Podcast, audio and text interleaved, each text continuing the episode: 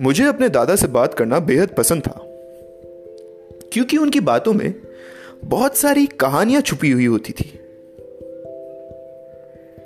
उनकी उन दिलचस्प कहानियों की वजह से वो मेरे लिए बहुत ही खास थे, जबकि वो फंडामेंटली थे तो आम आदमी। देखा जाए तो हमारे इर्द गिर्द कितने आम लोग रहते हैं, पर उनके लिए उनकी कहानियाँ बेहद खास होती हैं।